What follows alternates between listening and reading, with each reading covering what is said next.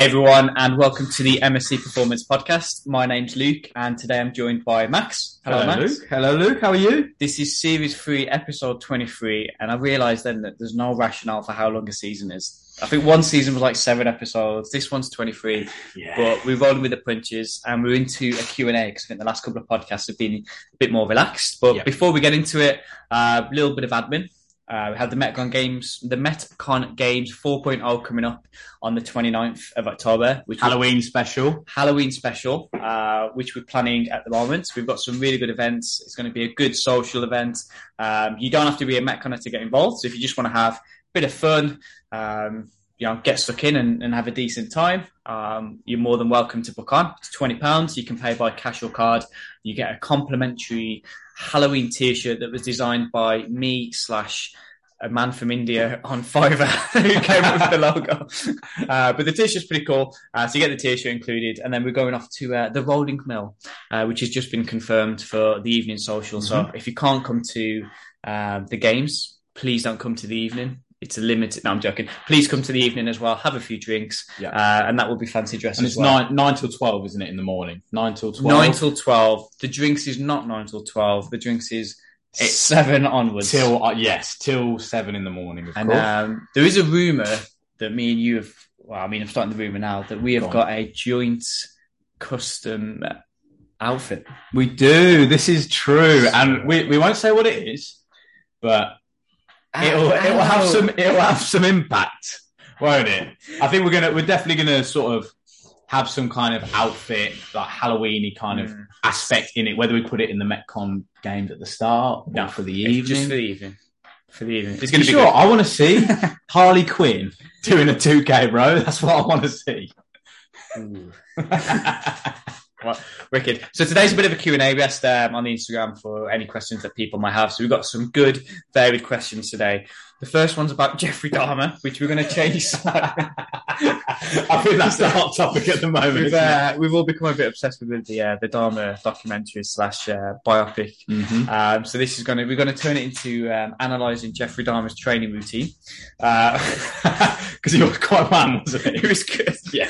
Uh, training tips on um, how to combat the cold, how to maximize your training when it's getting a little bit colder now, um, especially MSC, it's getting a little bit colder. So, what can you do to mitigate that and maximize your training?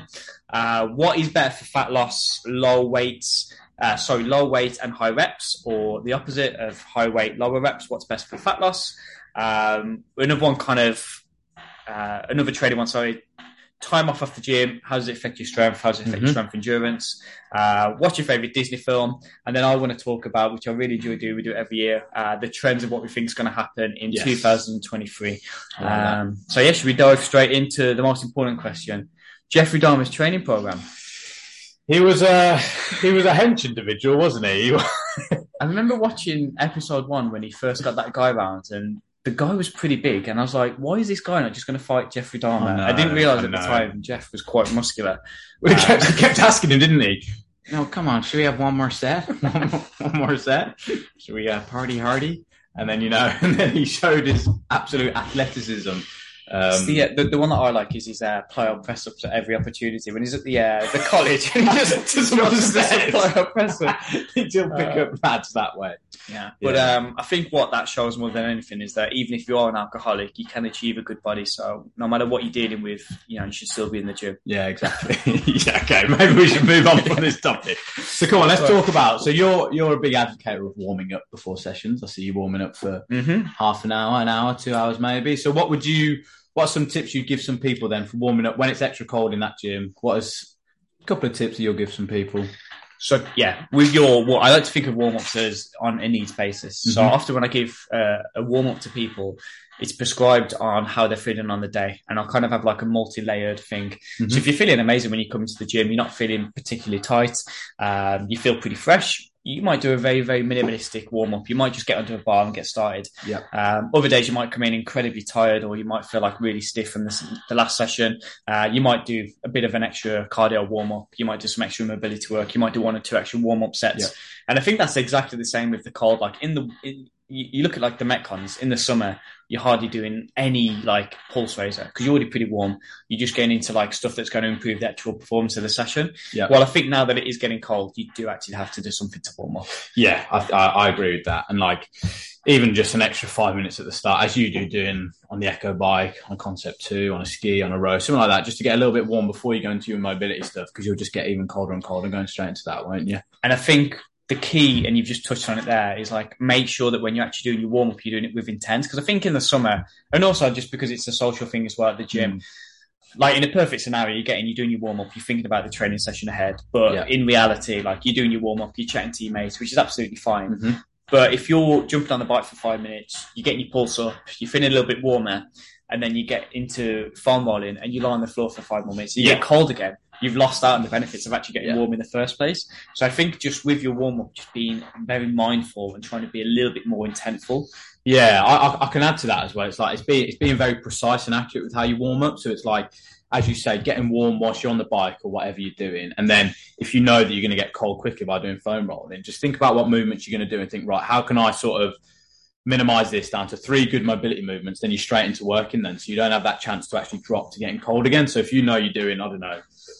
Olympic lifting or front squats or something, and you know that you know that there's flexion through your knee, your hip, whatever. Just do a couple of movements and everything, bam, you're straight into movement then Yeah. without actually getting cold by going onto your foam rolling, doing all your breathing techniques, all of that kind of stuff. So it's yeah, it's trying to be just as smart as possible with Yeah. this temperature drop. I Do think. you think that everything's got like, um, like you're not going to go all of a sudden do everything like that and drop Yeah. the foam roll, but you might just change the percentages of how much you Mhm. do. If you do half normally f- uh, floor based stuff and then half actually going through some movements, you might just change that percentage and do more kind of movement based stuff and less of the rolling. So it might just be like the absolute essentials because, you know, we always say that the foam rolling is a little bit mixed. I still do it. It makes me feel a little bit Yeah. better, but I would definitely cut it down to like, the bare minimum what you can get Yeah. by with. And then when you're actually doing like your mobility based, your movement based stuff, sorry, um, do it as a circuit, one exercise to another to another, nice and fast. Get Mhm. your heart rate up, get a little bit Yeah. warmer, get some, uh, yeah, get the tissues actually warm, which is the main aim of the warm up. Yeah, yeah, yeah, sometimes exactly. people forget.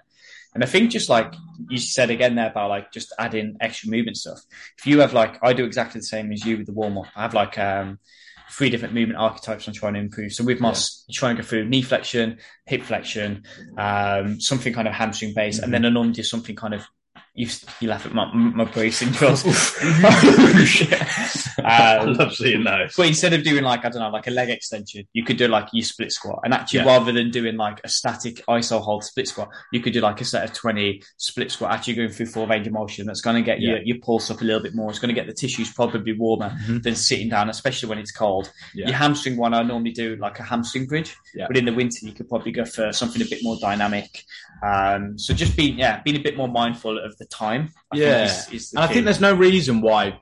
Obviously, it's good to break down all the movements like we've we've mentioned there, but there's no reason why, like, say you know you're going for some heavy squats or something, why you can't just do just be really, really simple. Like, so if you know you're going to squat, you can just get into a deep squat. That's a good warm up to get your legs through that. If you know you're going to be bracing, I don't know, do some bird dogs, get you get your core ready, and then and then just then you're simple to go. Then, like, I think it's as you say, just condensing it as much as possible so you can be in the movement like as quick as you can. So, like, especially people working who don't have the luxury of training for two hours, thinking of adding like a five minute thing on the bike, it's gonna it's gonna add five ten minutes on top of it at the end. So it's trying to condense one part of the workout that you think you can probably get. Well, I don't really know what I'm trying to say there, but trying to condense a part of the a part of the warm up that you c- it's still replicable over onto the workout. If that yeah, makes you're sense. doing the essentials. You're doing the Yeah. bits that actually have direct carryover, but you're dropping kind of the luxury items of the warm up that might Exactly, not have as yeah. much direct transference. So like Yeah. the foam rolling might might not help, but doing a split squat beforehand or a bodyweight squat is definitely going to help. Exactly, so probably doing exactly. the more specific parts that actually have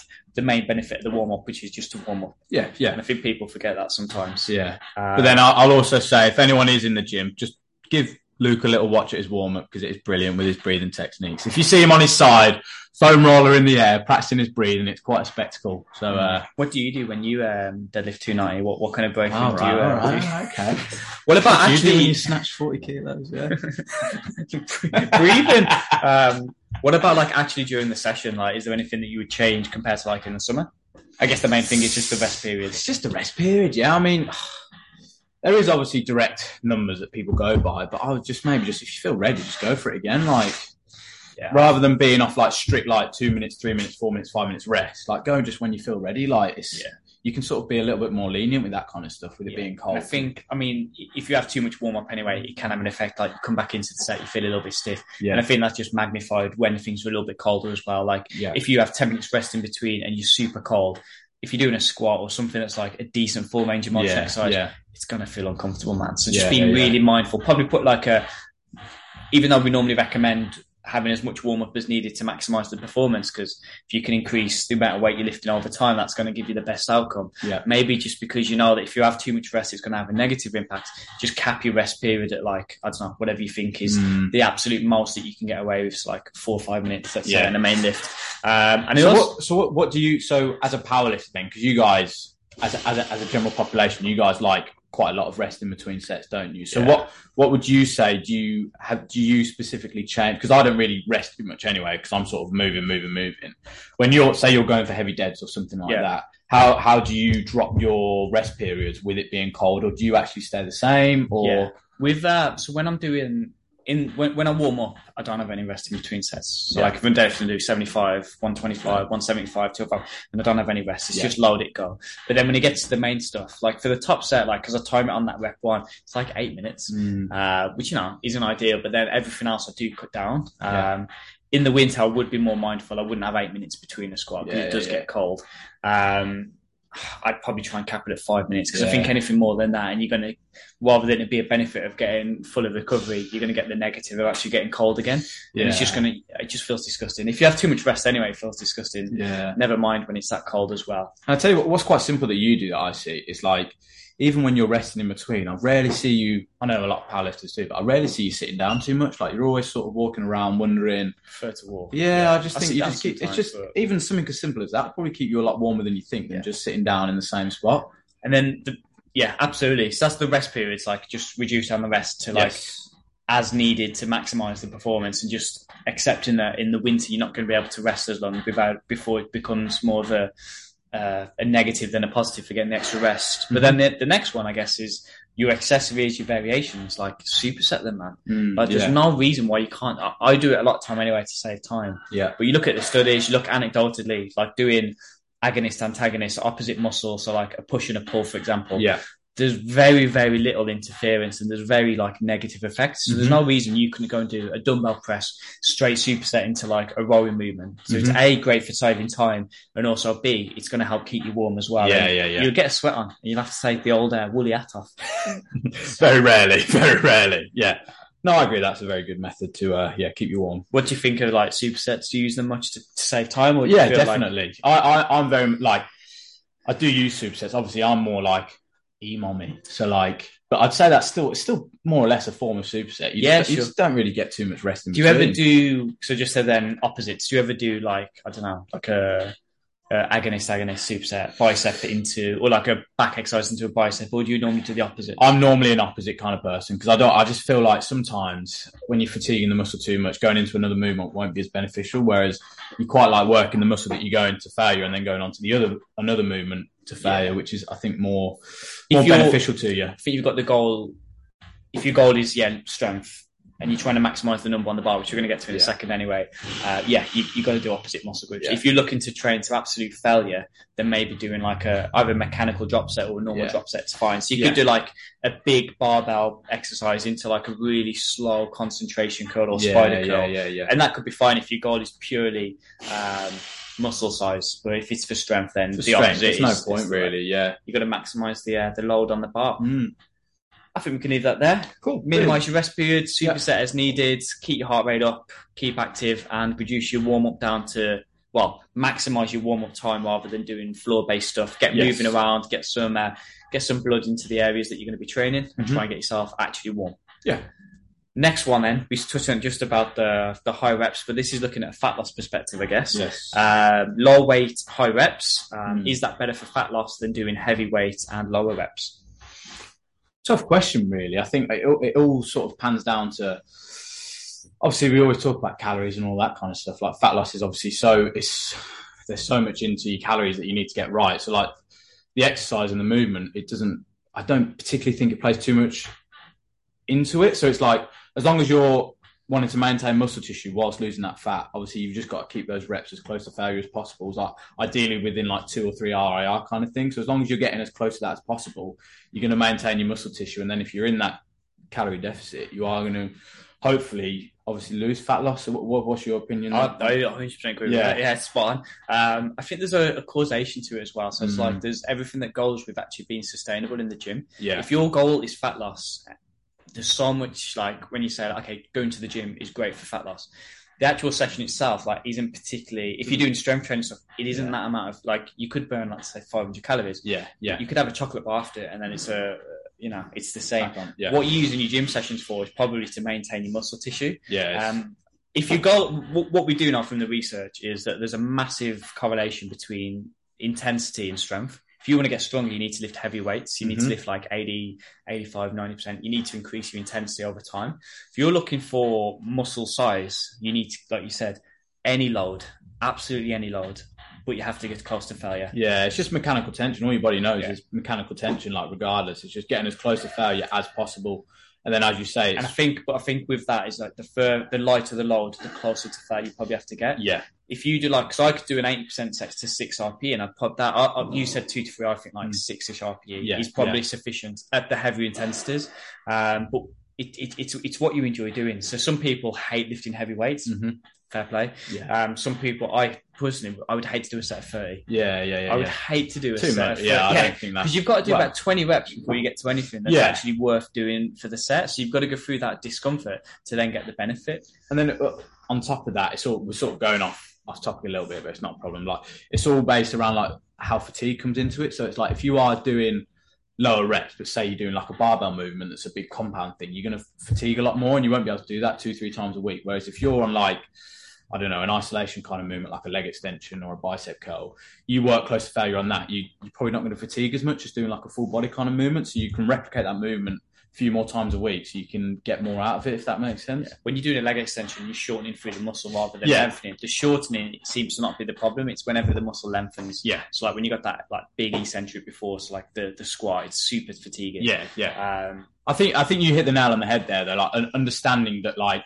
being in the gym isn't that tool for fat loss. It's the it's the tool for main, like maintaining muscle tissue or muscle size. When everyone because when everyone says they've got a fat loss goal, you absolutely should, even if you don't know, you should be looking to at least maintain your muscle tissue. Yeah, there's yeah. no one that wants to drop their muscle tissue because no. muscle is fucking hard to build. Yeah. And once you've built it, you do not want to lose it. Um, so when you're in the gym, you're using those sessions to maintain the muscle tissue mm-hmm. as best as you can while you're in a calorie deficit. Yeah. And being in a calorie deficit and maintaining muscle mass or building muscle mass, building muscle mass is super difficult in yeah, deficit. Yeah, Maintaining is tough, but you can do it. You've got to, like you said, you've got to make sure that you're doing your big movements for sufficient volume with sufficient sets to yeah. close to failure.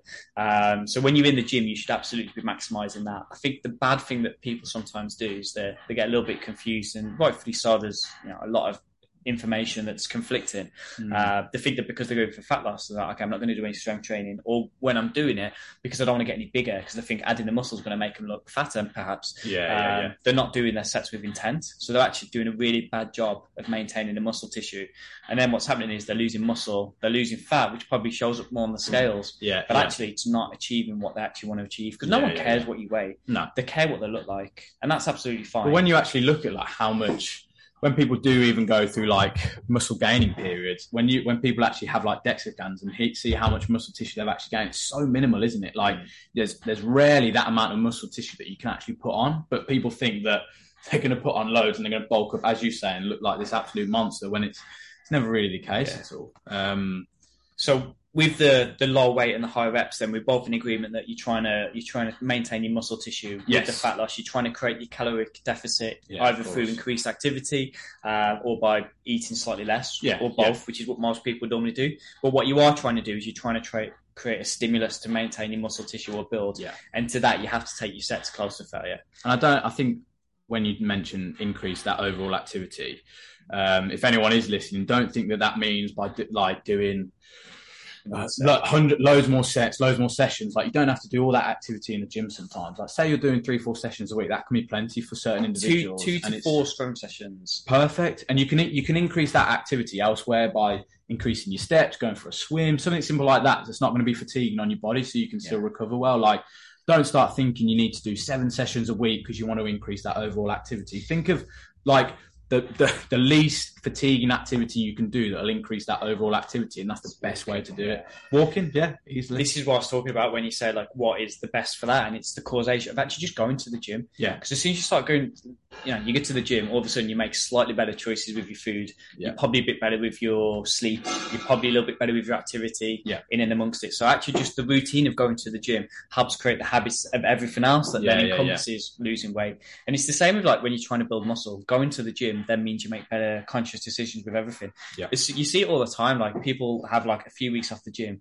and during that three weeks, they've not been eating good quality foods and still Mhm. sleeping. They've Yeah, gone off yeah, the yeah. rails, and you know they've had a, a couple of weeks of doing pretty much what they want, Yeah. which you know is fine, but it's not for your goals of whatever you're trying to work towards physically and mentally. yeah. It's not going to be the best thing. Have you um sort of staying on the question? Have you ever gone through like a big sort of cut or a big fat loss kind of journey, or have you obviously with your powerlifting? Have you always stayed at certain weights? I have been powerlifting now 10 years and I've Mm. been at the same weight category for 10 years. However, I did, uh, when I was younger, I went up, um, like, this is the thing because everyone says in powerlifting, oh, don't stay in the same category. But Mm. I did my, like, gaining weight from the Why'd you go American then? Don't stay in the same category, man. Don't stop. Uh, I gained loads of weight from the ages of 18 to 23. okay. And at the time, I thought I was getting massive. I remember this one time, it's quite a thing. I was like, yeah, I'm, I'm getting massive, but I'm still size 30 waist. And I went, I went bowling and I bowled and I split my fucking jeans. I was like, oh, I'm just, my legs are so massive. And actually, I was just fat. yeah. So then I yeah, went into into losing weight. The only other time I've done it is I, I went up I went up the weight class once. I Mm. have to put the picture up after. I looked fucking terrible. I hated it. I did it the opposite. Big. I did it the opposite of what everyone else says. Everyone's like, uh, you know, do it slowly, Yeah. minimize fat going. I was Yeah. having a tub of Ben and Jerry's Oh, every other day. no. It was a great, great couple of weeks, but I loved blue top milk. I was- yeah, yeah. I come, I come in and you see it, man. I come out with this belt. I move the belt bag. I got this little belly. Got this. I hated it. I Mm. felt disgusted. Yeah, I did yeah, it for yeah. one comp. My total went down from when I was seventy five, so I'd actually gained a net negative of going up. um, and then I had to go in a calorie deficit then to drop back down to seventy four. yeah, yeah. And I lost loads of strength. How was that for you, being in that calorie deficit? Like, did you find it quite easy? Was it? My training, like as at the time, I think my best total was six thirty. Mm. Um, I went up to eighty three, total six seventeen. To be fair, it was a bad comp. Yeah, And then from there, I went down back down to 74 and I told 580. yeah, It was terrible. Wow. And I just, and it, like, I tried. I felt so weak. But then, like, back onto the maintenance, it went back up. So I finished Mm. the year exactly how I started it. So I just Yeah. did like up, down, finished the same. But like being in the deficit is tough. And I mean, there's phases of training, like, I'm getting ready for a comp now in nine weeks. And I mean, a small deficit, but it's like so small. yeah. It's not like, It's not going to be too detrimental. because, no? yeah, because my, my activity is pretty high. I've got, you know, I'm, I'm massive. you're massive. You're big. So my, cal- my, yeah. calorie, my calorie needs are quite high. yeah, I But know. if I was on like 2,000 calories, it'd be super tough. Yeah, I was, I was going to say because it's like it's it's understanding that like when you are losing weight and you do want to maintain that muscle tissue, you obviously you're still trying to progressively overload. You're still trying to get stronger, whether that's reps, weight, whatever, every single week. So there's no reason why, as you're actually losing weight and in that calorie deficit, that you can't actually get stronger. It's just A lot it of is people tough, think- but yeah, it is tough. yeah. But a lot of people think, don't they? As soon as they start losing weight, weights are going to drop completely. Where if anything, you're trying to build the opposite way. You're trying to drop that weight and actually still progressively overload, get more reps in on certain And ways. even if yeah, and even if you're not, it, it is just preservation. Like as as an Yeah. absolute minimum, you want to preserve that, and that is through hard overloading training. yes, yeah, yeah, Um, yeah. And that is the key. So, regardless, the answer is you can do whichever you want, do whichever one you prefer. If Yeah. you find that heavy heavy weights makes you feel beat up or hurts your joints, or Yeah. you just don't enjoy doing it, do the lighter stuff. But then the flip is that you've got to go through that uncomfortable burn to Mhm. then get the same benefit what the Yeah. heavy stuff is. So, do whichever you want to do. Have faces of different ones, Yeah. the novelty, um, but acknowledge that that session is to maintain your muscle tissue, and then you're trying to use your caloric deficit, your act- activity to try and increase um, that expenditure. Yeah, and I think that leads on to one of our other questions, doesn't it? So like, and this is this is an interesting one when we read this topic actually. So how how long? Say I was training and then I had a good month off or two months off. How long does it take for me to sort of lose any muscle mass? I really hope Ben you was going to make this joke where you're going to say that leads me on to the next question, which is what's your favourite Disney film? It's like just no segue at all. Oh, really? yeah, um, training, time off, loss in strength. yeah. So there's a few studies that I like to quote. Can't remember the authors' names. We can link them in the description. Uh, the main one that I like to talk about is the, the two week off training Mhm. and the effect that had on muscle size and on strength. And it was no effect. Yeah. And if you look at the studies, it seems to be around that kind of week three, week four mark where you start to notice, and we'll get to the caveats in this in a second, but you start to notice the drop in muscle percentages because muscle's super hard to build. Yeah. It is hard to lose. Like you're not going to lose 10% muscle mass. No. But you might lose like 1%, 2%. And that is massive. You don't want to do that, but it's it's not a massive percentage. Yeah. Um, what does seem to be affected loads is your strength endurance. And that is when I like anecdotally, when I come back off training, I feel strong, I feel fresh. Yeah. But if I do like a set of eight, fucking That's hell, when you feel I'm- it, I'm yeah. done. Do you want to do like my 10 second warm ups on the bike? yeah. I'm done. That 10 second max out on the Echo bike. But um, it seems to be the strength endurance, and I think uh, there's a few reasons for that. But then the caveat is, so when you're looking at like what actually does detrain, is your skill, the Mm. skill of actually doing your lifts, like the technique element is what does detrain, but that comes back super super quick. So you Mhm. might feel like I've completely forgot how to squat, I forgot how to do a, a snatch. Um, but the skill comes back super, super Yeah. quick. So the, the faster it detrains, the quicker it comes back. Um, and the one rule that I really like, and it was it was mentioned in the meta-analysis, is the Yeah. amount of time that you have off takes you half that time to then get back to the level that you were. So if you have a Mhm. month off, you're gonna have to do your time for two weeks. It's gonna feel like shit. But in two weeks' time, you pretty much be back to where you Yeah, were. and that's all that skill side of it, isn't it? It's like that's why when people say their first session back, they're like, "Oh, I feel shit." When actually, most of it's probably just down to that, just actually getting through the movements and stuff, and getting used to actually moving that weight again, rather than losing all that muscle that most people think that's actually happened. Because um, in that, is this a study where it said for the general population, you're not actually going to have any effects for 28 days? Is that the same one? Or Yeah, which there was a meta-analysis. yeah, yeah, yeah. And there was a study in there, wasn't there? Yes, you see, yeah, twenty. The caveats are older older populations te- seem to detrain faster. Yeah. What's super important for older people to try and keep up your activity, and you're not like if someone has like a month of not doing, especially if you're like 60, 70, and you you stop doing your walks or you stop doing your your little strength sessions that you would do. If you stop doing that, like that's a massive a Yeah. massive difference compared to a twenty year old having a couple of weeks off. There's a huge difference. So Yeah. as you get older, it seems to be more of a pronounced effect. Um, the other things, I guess, was that it has more of an effect on strength endurance, like we said. And it's hard to explain why, but I think it's because the mechanisms that would affect power also then affect strength endurance. But then you Yeah. also get the other effect of detraining through the cardiovascular side of things Yeah, as well. yeah. So it just becomes a bit more pronounced because it's a multitude of things rather than Yeah. for power. The cardio side of things doesn't really affect your your 10 second Whereas- sprints on the yeah, bike. yeah. Whereas Yeah. strength underlies everything, doesn't it? With, with Yeah. regards to your strength and endurance, and then I think that leads into like a few good questions that you can ask with regards to these studies. Like, um, for example, we were talking, weren't we, about like CrossFitters, for example, who train twice a day, seven days a week. I guess if they if if those guys have two weeks off, You're missing 14 sessions. they're missing a lot of sessions compared to someone else. So I think it'd be interesting. I don't know if there is any studies out there that have been done on CrossFit is that like how much detrimental effect having a good two weeks off for athletes like those would have. Like, yeah.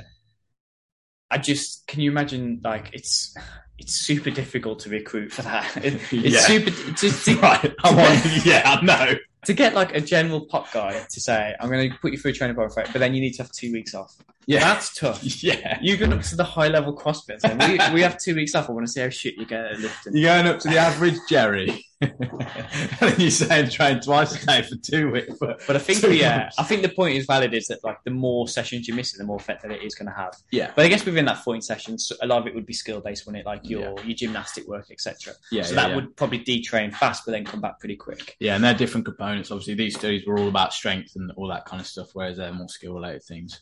Um, but yeah, In terms of in terms of muscle size, it's it's, it's very very slow. Very, very I like to talk when I, when we talk about this. It's like how can you how can you mitigate these changes? And we speak about it a lot where people think like if you go on holiday, and I used to do this as well. Mm. Like, oh, I'm not training, so I'm going to eat loads of protein. and it's like it's a bit like John. People say if you take steroids, you still got to train. Like Mm. you've got to create the anabolic. yeah, yeah, you- you know. yeah, It's the same with the protein. Like if you want to, you know, you've got to fucking, you've got to actually trigger muscle protein synthesis. You can't just have Yeah. all this protein to build the muscle. It's just yeah, you just So- add calories into yourself. Yeah, Yeah. you're just gonna make yourself fat probably. Come back, I've gained uh, three kilo. Look at all this muscle. I've gained. Uh, what you could do is, uh, like, take advice from like Jeffrey Dahmer, when he would be at university and he would just do, do like a set of press ups, because we know that actually to maintain your muscle size, Mm. you only need about 10% of the volume for like beginners. So if you could do just a little bit of training while you're away, so I always recommend just split squats and press ups, just one or two sets, just to keep yourself moving, to Yeah. keep that little thing, uh, would do a good job of trying to like mitigate the time off. So if you can't get to the gym for a month, let's say you've had a baby, and you can't realistically get to the gym for a month, if you could just do that little bit of training at home, like five minutes, Just one something. set of upper body, one Yeah. set of lower, like the absolute minimum training you can get away with would go a long, long way compared to having that time completely off. Yeah, learn from our idol, Big Jeffrey D. Yeah, I think yeah. couple of beers, couple of beers, a couple of brewskis. I saw a video actually, and it was like it, it summed this up perfectly. Not not Jeffrey D. Don't worry. Um, there was a guy on a bus, and he was he was obviously missed his sessions, and he was trying to get it in, but he was doing like he was doing like rear flies and like bicep curls with one of the seat belts on the bus. Nice. And I think that is the true idol who just need you need to get it in wherever you are. If you're on holiday, pick up a rock off the beach, start doing you know, I some used, to, I, was, I used to go into the pool and I used to like the bicep curls with the hands open, like trying to guess uh, the bicep Yeah. pump on. Yeah, Um, so yeah, in to, to summarize, has more of an effect for older people than it does younger people. Um, you can mitigate it by doing a very small amount of training, but you Mm. don't really have to worry for, for two weeks. Yeah. You'll feel shit the week you come back. You probably won't have an intro week where you gradually build back your Yeah. intensities and volumes rather than jumping back into where you were. Mm.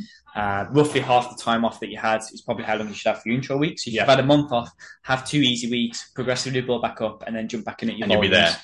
But up to a month, you're looking at very small effect on power, muscle size. You're going to have a bit of a hit on endurance, Sure. but it will come back pretty quick. And I think that actually leads really well onto the next question. What is your favourite Disney film? Is that all the training ones? We got the training ones out I way. think so, yeah. Okay. Right, so now we're into the real stuff. No. Let's do the trends first, and then we'll do the. Well, we've got all oh the trends. This is interesting. I like actually. this is this is my question because I like to think about this. and I like to put something out there. We always try to talk about what we think the trends of the year are going to be, um, and I think this year has been the trend of optimal training. Mm. which has been people talking about like coming away from the compound lifts. They've been talking about like using cables, specific lines of pull, D handles. D handle, one Yeah. armed, you know, 40 degree lean back. Yeah. Uh, everyone's gone super, super optimal with the training, which isn't a bad thing. It's No. make people, uh, you know, open the scope of like what exercise they would do for their accessories. Yeah. I also think this has been a great year for um, really pushing your accessories hard. Yeah. And that's something that I've we've spoke about a few times on the podcast and how much more you can get out of your training by actually being super intentful with your yeah, yeah, accessories. yeah. Even indirectly, like looking at a lot of these influencers and stuff who have who have pushed rather than compounds are obviously brilliant, but they obviously have just stripped back their training and gone for more of the accessory stuff as their like main main movement thing. So it's like if they're doing chest, they're not specifically looking at bench, they're looking at like really isolating their chest, Or like like a Smith machine. Yeah, yeah, which is it's really good actually, and put and shows that even when you do do your accessories, you still should still should be working them as intensely Mm, as doing your compounds at the start of your workout. big time. And I think, um, yeah, that was a huge thing for this year. Mm. So my prediction Go on, let's hear your prediction. is people are going to take it too far. Okay, And I've seen that already now where a couple of like high level guys have said that they've been doing so much accessory stuff, it's actually affected their top end strength. yeah, yeah. Oh, without so, a doubt. So a, a big Sean Noriega did a he puts a post up. He's massive into like pushing accessories. He does like he's there's a few people that do it with the powerlifting where they'll do, they'll have a coach program the powerlifting side of stuff, yeah. and then they'll kind of just do like bro stuff after it, um, which is great. But he spoke about how it's maybe having a negative effect because you know Yeah. there's only so much that you can recover from, and if you've all of a sudden added. You know, an extra 10 hard sets a week of like chest, even if it's chest flies, Yeah. it is still going to have an effect. Yeah, so yeah, my prediction is twofold Go on. He's one, people are going to actually ease back on their accessories. They're still going to lift super, super intentful, Yeah. but there's going to be a drop in the amount of accessories that people are doing. Mhm. They're not going to be doing like six or seven different movements for chest or back. They're going to ease back on that slightly. They're still going to lift with the same intent because Yeah. I think that's fantastic. Yeah. But rather than going for volume for the sake of volume and just thinking more is more, they're going to think, okay, I'm going to the the small amount that I am going to do, I'm really going to push it hard. I'm going to get up to a point where I can recover from it, but then I'm actually still going to prioritize my main stuff. Yeah, yeah. So that's your prediction. So I've got two.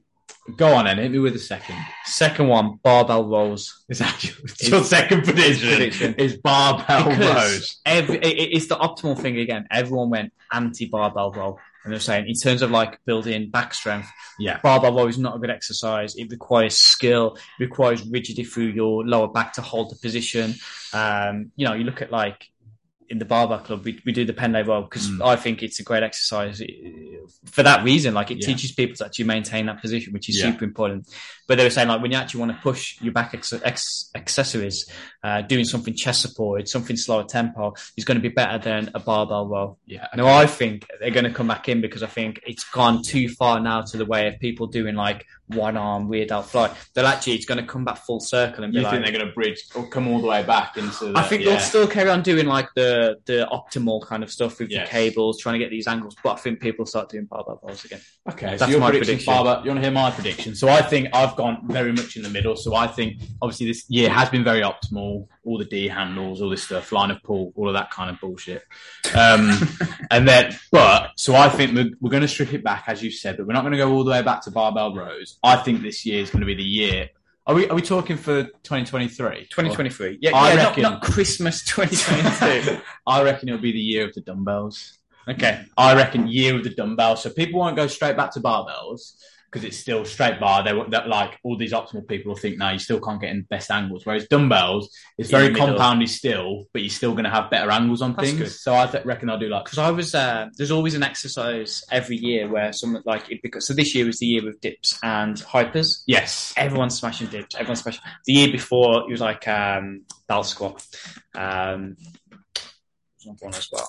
I can't remember what it was, but I was thinking like, what would be the next exercise? Mm. So I was thinking um, the, the barbell row. barbell row. You, You, think dumbbell press, I which is think- a good shout because I was thinking like we've had hypers, but dips is kind of chest. So I, I was trying to think, is there a pressing one? I actually think the next exercise, and I keep pushing Mark to get one, adductor machine. I think adductor training is You have to be been huge. pushing yeah, that, yeah. I think adductor training is going to be massive. You can already see people do more. Cop- I mean, we're massive on Copenhagen. Yes, yeah, yeah, yeah. But I think more people are going to be doing um, rotational, actual like different movement out of planes if you're Mm. powerlifting or just general strength training. And I think the adductor machine is going to be a big one. yeah. Whereas I want to get a hack squat. you keep saying get the hack squat. I'm like, no. get a hack Because have you used have you used a hack squat? Plenty of times. Do you like them? Absolutely brilliant. I fucking hate them. Have you? Yeah, but what I hack have squat have you them. used? What hack squat have you used? Cybex. So no, you are actually saying that for the sake of it. If we're getting into pure bodybuilding, we'll have to do another podcast for this because I've got my whole opinion on that. A Cybex hack squat, best best thing for knee, for knee flexion, getting your quads going and fatiguing them. It's the absolute best thing. I saw Or a pendulum, or a pendulum squat. I'm glad you mentioned that. I fucking hate a pendulum squat. I What? just How can you hate a pendulum Because squat? right, you do. Everyone thinks, oh, great for knee flexion. It's it's you, you shouldn't stay vertical, and it shifts back to be more fucking hip dominant. I don't like it. Oh, I'm gonna get. I'm gonna cancel pendulum. No, you fucking better not. I'm going to get you on a pendulum, yeah, and you, your quads will be absolutely through My quad is already hanging on for its life. if you put me on a hack squat, I'm done. Um, so I, yeah, I think barbell rolls. You think dumbbell press. Yeah. Remember this, and we'll come back to it. We and will, it's yeah. actually like barbell rolls have been banned from gyms for not being safe. Leading on to actually, I'm actually say this is actually serious now. What do you think will be like with regards to gym brand? Do you know gym brands like very well or not? What do you mean? So like, wi- like brands that Like- produce equipment. Yeah, no. Yeah, what do you think will be? Because this year's been the year of like the Nautilus, hasn't it? Nautilus is huge. So do you reckon there'll be a breakthrough for a, a bit of gym kit next year? Or do you not? Do you the, not know? To do you? I th- I think Panatta will come right through. I don't know enough about it to be honest. What's the uh, Pure Gym always have one? I can't remember. Matrix. Matrix. there was uh, one of my favourite times ever in powerlifting was uh, Ash Liston. I told I actually interviewed him on here. I fucking love him. Know everyone always moans like, "Oh, I've only got seven hours sleep." Yeah. He used to work on the railway tracks, right? And he used to come home at like 4 a.m. And the once he finished at like 4 a.m. and he came Mm. and spotted an handle at a comp. And like there was this meme someone made, and it was like a house burning on fire, and it's like someone, someone's like, "Oh, I haven't had seven hours sleep, or I haven't been able to use the Eleiko bar." And Ash Liston used to train at here in at a Pure Gym, Yeah. like more at Pure Gym. Uh, it'd be like the house is on fire. He's like Ash, just lucky he's been able to see his family for the day or something like that. so Ash used to make a joke. He's like, "Oh, this is the new um, IPF approved Matrix bench." it's like bench The on worst. this temp- yeah, the Yeah, worst the worst thing So on the uh, he'd always put like the um, Eleiko sticker like by where it said On the Matrix, and I used to love that. There's So actually- Matrix is coming back. Mate, you know, there's actually Matrix is shit, but there's actually some all right bits of kit that they've made. Like, like genuinely, like they they made a hack squat and it was actually not too bad. I think they have. A con- I think they actually have. A, I think they have a converging chest press, which is actually all right. But some of them are terrible that like go outwards or something like So that. look at your body because you keep talking about bodybuilding. Let's have a Back in the day, mate, Olympia, two K. twelve. Right, we have got Right. two more questions because I forgot the one, the last training question that we asked. Uh, what are good mobility exercises for weightlifting? Oh, okay. Oh, I forgot about that one. Um, I think it, it's all depending on what level of weightlifter you are. So, like, I'd always say beginners, like we were doing on the weightlifting club, it's obviously good to get everything warm because it is full body movements. But I think overall, the thing that will stem it the best is just getting into good movement. So it's like, I know it sounds simple, but like actually getting into good deep squats, going through the actual movements Spending first. time in the positions that you're trying to get. Exactly, and it's, it's going to open everything up for your hips and all that kind of stuff, rather than thinking, right, what's the best way I can open my, my hips, couch stretch, all of this kind of stuff. Yeah, I think just getting into big, deep squats, big, deep front squats, big, deep overhead squats, Whenever- that's the best way to open it. Whenever your it hips. comes to mobility, a lot of the times the mobility stuff that people recommend, like the, the, the couch stretches, the foam roller, has this very small acute effect Yeah. on your mobility. So they might allow you to get into the better position in the session, but long term, actually doing the positions and doing them well is what's going to cause the effect Yeah. that you have. Yeah, yeah, yeah. There was this legendary video of Quinn Henoch. He's like, the best exercise to improve the front rack, and there's like this pause, and he's like, is the front rack. Yeah, it's And true, it's so like everyone comes, oh, I can't get my elbows through, and it's like you just got to spend time because you've never been like wristing that much extension. You've never been trying to get into like shoulder flexion. Yeah. Like as soon as you try to do that, it will improve. But then like outside of that, because that's you know that's super obvious for people. Yeah, actually yeah, do the yeah. positions, do them well with intent. Let's look at the big two, like your overhead. Yeah. Your front rack and then actually the deep squat. Is there anything that you would directly recommend outside of just doing the lifts and doing them properly? You like the old uh, the old? What's the old? lat with a stick, didn't you? Oh, that's really good. That's obviously Deep less. lats. That's less hip. That's less hip stuff, though. But isn't no, it? but no, but I'm saying all three. Let's Oh, look for So foot back position to begin with. Yeah, quite a big that, fan that is that's a good lap position. I remember when I What do you first call it? Stick overhead. stick lat. overhead, lat pull, kneeling. Perfect.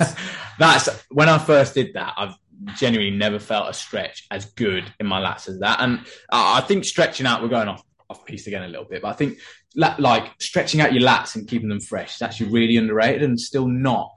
Maybe that's my prediction that people start stretching out their lats more. Um, but I think that's a really underrated thing with, with regards to weightlifting and being in that front rack position. People initially think, right, oh no, my wrist can't get into that position, my elbows aren't high enough. What's the best way to get into that position? And most of the time, the not more often than not, it is just tight lats that can't get you into that position. So stretching them out is actually going to have a huge effect. And I've done it a lot of times with people where I've done that exact stretch with them. So we've done a front rack position first. They really struggle. They think, fucking hell, this is Test, horrible. Retest. Yeah. They do that, and then they go into the position, and it feels a lot smoother. So, oh, you're a magician. um, so yeah, that's that's a good old stretch to do.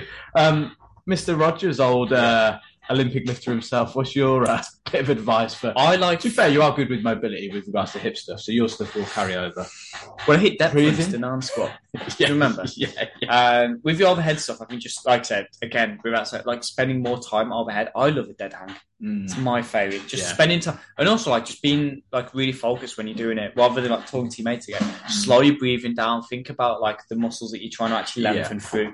Slow down that breathing. Try not to be like compensating and extending for your back. So just hanging Yeah. from a bar, arms straight, trying to keep the ribs down. Just trying to slow down the breathing in that Yeah. position. I think that goes a long way for for everything. With, like, Yeah. that shoulder flexion position. It is relatable to it all, and like leading that, if you can't do just a normal barbell overhead, like a good way to do that is have you ever done wall slides? Yeah. So they're they're brilliant. If you do actually struggle and you want to still go through that overhead position, just sticking like you can do this at home or, or in the gym, like just sticking a stick or a broom between um, a door frame or a, a rig.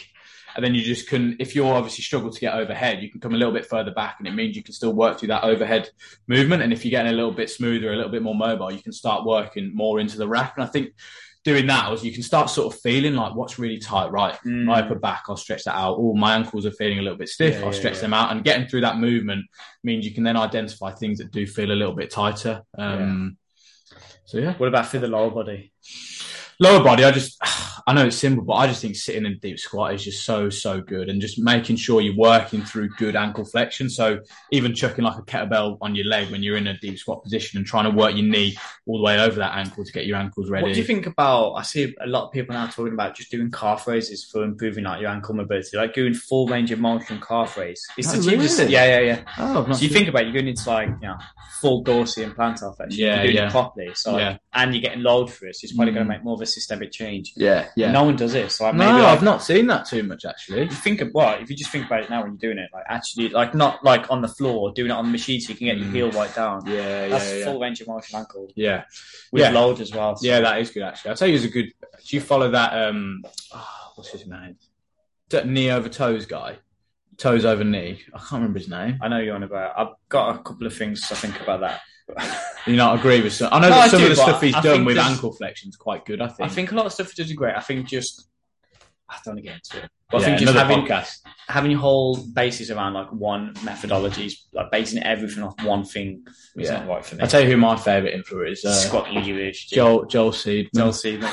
Fantastic. He's brilliant. So basically, spend more time with the positions that you've got to be in with good Yeah. quality, and then just doing a couple of additional drills. But again, Yeah. quite minimalistic, but mimicking the patterns that you're going to be Yeah. doing in the session. And I think, yeah, based off like sort of levels. So the more advanced you get, the more times you can probably have doing mobility stuff. The lower lower end you are, as you said, just go through go through the positions. That'll be the most optimal. I might have thought that might be the opposite actually. Like when you get super advanced, like you're probably not going to get anything out of doing the mobility. Mm. Like you look at like the Indian weightlifting team, they did like that massive general warm up, but then it's just the positions in it. Yeah, Their yeah, warm yeah. up was very like running on the spot, high knees, Yeah, loads of yeah. like basic ballistic movements. Uh, but then the actual specific warm up for the positions was just weightlifting. Yeah, and a lot of the time they do. You'd watch them actually when they were here, and they do. They'd start going through the movements. This actually links quite well, and they'd just do all of their mobility stuff in between sets, and that'll be like while they're resting, they're doing that kind of stuff. Yeah, it's yeah, not. yeah. same It's reason. not, yeah, it's not fatiguing. It links to that warm up stuff we were talking about earlier. It's not Yeah. fatiguing at all on the body, but it's still getting you mobile, ready for when you start adding load onto the bar. A lot of their uh, stretches were quite sexy at the end. Remember the uh, that the, the coach used to be on that the, the big Indian guy, the, the super heavyweight guy, Yeah. fucking sitting on top of it. I'm like, Oh, yeah, that'd be- hello. I think that uh, that leads nicely onto the next question, doesn't Mm. it? So, uh, obviously, talking about weightlifting, what is your favourite Disney film? Yeah, yeah, I I have not got much input here, so go for it. You don't watch any Disney films? I can't think of any that like uh, Marvel. Does that count? That's something. Oh my god! How could you? Disney is the then you've got the staple Disney films, so like the Mulan. Lion King. Um, yeah, exactly all those, and then you got the new ones like Frozen, Tangled. What new? I tell you what, I do think I feel sorry for like I've got a niece that's like three, four now, Yeah, and she's obsessed with Frozen. Every time I go around, there's something Frozen. I'm like, how are you watching this, Laura? It's brilliant. Over and, over, Frozen's over, and brilliant. over again. Yeah. When I was, everyone had a film when they were younger that they'd watch over and over again. So tell you what mine was. this is really bad, actually. Every day I would go to, um, I wouldn't go to a blockbuster, but I'd go to a video shop that did Yeah, yeah, yeah. videos. The blockbusters. Yeah, it wasn't a blockbuster; it was its own branded one. Um, Nice. And every week, me and my family would go, and I'd always get um, S Club Seven, the movie. Have you ever watched it? No, I haven't. It's so good, and I, that's the only reason I know S Club Seven, just because I used to watch their movie every single week. I used to always watch every day Exorcist 3. who have you? Where have you got that from? Right, so what's your favourite Disney film? Favorite Disney film? I'd say Tangled is my favorite Disney film. Hmm. Mm, I bet you haven't watched it, have you? No. It's a, it's Djan- Django. yeah, to Django. That's good. So all I, uh, young listeners watch Django. Yeah. Django Unchained. Yeah, that's that's not Disney, unfortunately. Okay, but um, my favourite Disney film. I haven't really watched. I'm not just saying that to be cool. I, I just can't think. You've got all Snow White, the lot I used to watch Snow White. It scared me a bit. Did it? What the uh, the witch? The witch one. Ah, Yeah. okay, yeah, used yeah. to scare me. Um, Beauty and the Beast. That was good. Beauty and the Beast is good. Yeah, Beauty and the Beast is very good. I haven't got much. I'm going to go. No, all right. Well, you disagree with me then. Tangled, it is. Django. What about your favorite animation animation film then? Oh my god! Do you not know anything? Do you not watch many animation films? No. You got Wally. You've got Where's Wally? Yeah. oh, Wally. Wall-E. Not Where's Wally? Wally. That one. Wally. That. Ah, Monsters Inc. Is Monsters Disney? Inc. Monsters go. Inc. It's not Monsters Disney, Inc. but we'll take it. Yeah. It is. It's No, not it's not. I'm not arguing with you. Yeah. it's as Um, if you don't know. All right. Right. Yeah. Good. Uh, So not Monsters Inc. not mo- well. We can say Monsters University was better than Monsters Inc. I think. What's the? I don't know, mate. I'm sorry. I don't know. Okay, Right, yeah. Thank you. yeah. Thank you for listening. If you've only tuned into the last minute, I seem like an idiot. Yeah. And hopefully you listened to the start. We had a bit more input. But Yes. thank you. You can do the exercise. yeah, thank you for listening. Um, obviously, if you guys have any other questions that you want us answering, please just shoot them over and we'll answer them in another podcast. But um, yeah, thanks for listening, guys, and we will see you in a bit. See you at the next one.